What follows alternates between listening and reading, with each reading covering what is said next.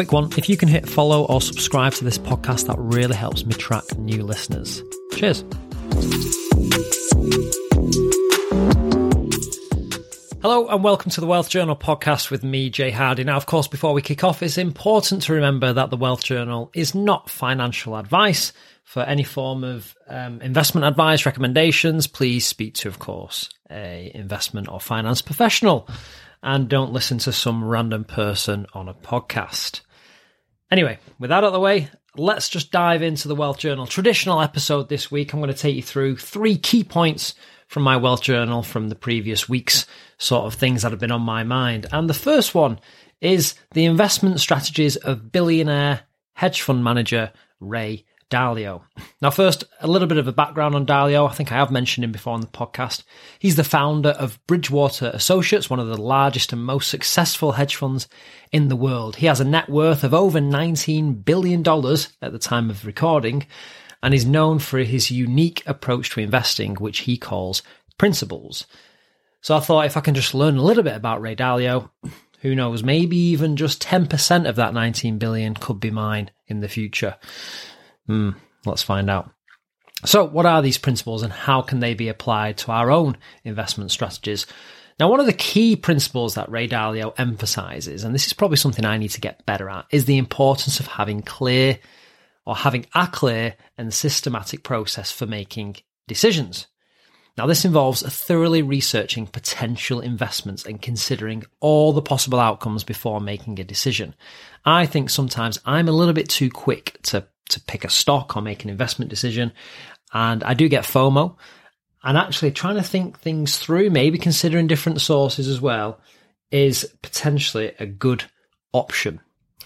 Another principle is the idea of reflection and introspection, or regularly taking the time to reflect on your investment decisions and then evaluate whether they were successful or not. So, looking back, doing a bit of soul searching. Now, the beauty of me doing this podcast is I can go back to previous episodes, look at what my thought process was, maybe even consider some of my previous investments and then decide whether they were good or not.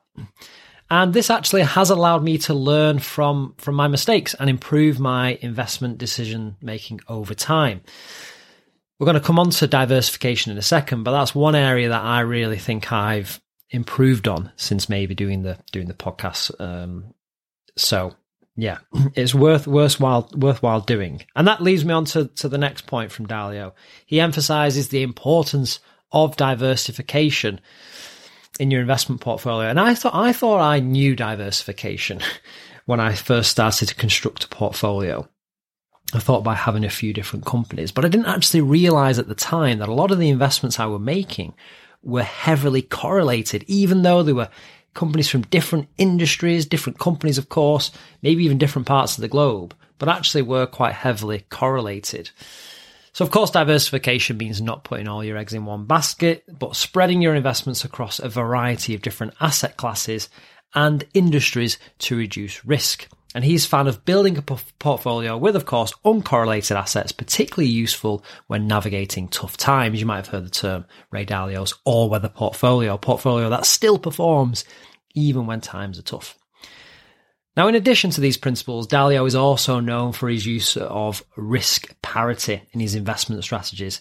This involves allocating investments based on the level of risk rather than the potential return, which can help to balance out your portfolio and reduce volatility. Now, overall, Ray Dalio's principles and investment strategies can provide valuable insights for anyone looking to improve their own investment decisions. And by implementing a systemic process, regularly reflecting, diversifying, and considering your risk allocation can help you increase your success in the market. Might not guarantee it, but it can certainly help you. And then just by doing the research for this little little point here, it has definitely thought about my approach to 2023. Point two. Point two, I have um, jotted down here a note about holding periods for stocks. And over time, just in general, that has been shrinking significantly.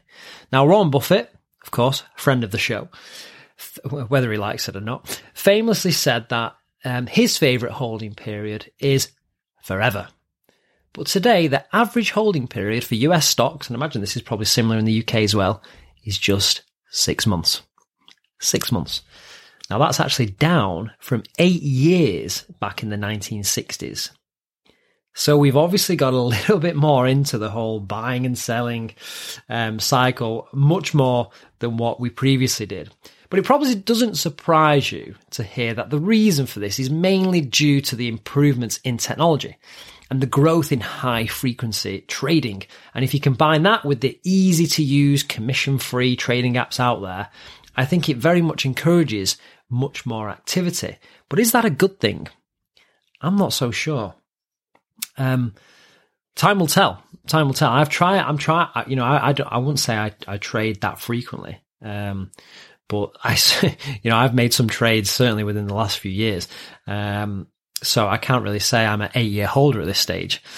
But yeah, whether it's a positive or negative, I'm not sure. But it does actually go back to a point uh, that I was reading when I researched Ray Dalio's um, investment strategy. Although I didn't necessarily include this, but one thing he does say is actually take profits. So when your stocks go to a certain level, make sure you take some profits. Whereas I guess from a Warren Buffett point of view, although he, I'm sure he does that as well, you might think looking at some of his quotes that you never take a profit, you just hold through thick and thin and then just let compounding do the rest. I'm sure he probably does take profits.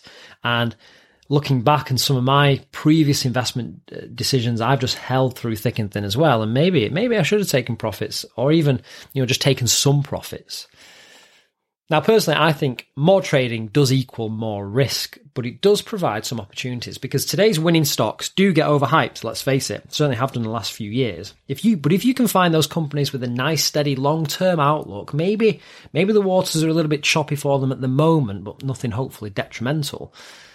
You might be rewarded for your patience as, as the investor of today tends to stay clear of those companies because they want instant returns. So sometimes the near term issues affecting a company don't always curtail long term success, and that's where there potentially could be some bargains. Okay, final point. Point three. Bit more of a topical update, quite recent, but US inflation continues to cool, which is, I guess, good news because inflation was still high in the US in October, but they did see a slowdown. However, economists were, were sort of careful not to get too excited because the November numbers came in this week, and inflation has actually slowed again. So maybe they are starting to get excited now. And it was the lowest reading we've seen for almost a year. Now, this has been good news for equity prices, for stock prices, because the market thinks then that the Fed, the Federal Reserve, will actually slow down or even pause the rate rises. And we've mentioned in the past that high rates constantly going up, bad for stock prices. So a slowdown or pause is good for equities, and we did see the market respond. Again, if you're a long term investor, maybe this doesn't doesn't concern you, but that's what's sort of going on at the moment. I do, however, still remain slightly cautious. I don't think the US or the UK, for that matter, has seen the full effect of the recent rate ch- uh, rate changes that we've had. I know the housing market has started to cool, consumer confidence is very low. So I think it's still going to be quite a, um, a tough few months. Whether that's already priced in the market, it potentially is. I'm not 100% 100% sure. Um, now, I have heard sort of some quotes to say that well, the housing market is very different today than what it was back in 2008. There's still huge supply issues, which is what will help keep it robust. But who knows? Who knows? Anyway, that's everything for this week. Hope you enjoyed it. Of course, let me know what you think. Um, I'm welcome feedback at any occasion, so please get in touch. And um, I look forward to speaking to you next time. Take care. thank you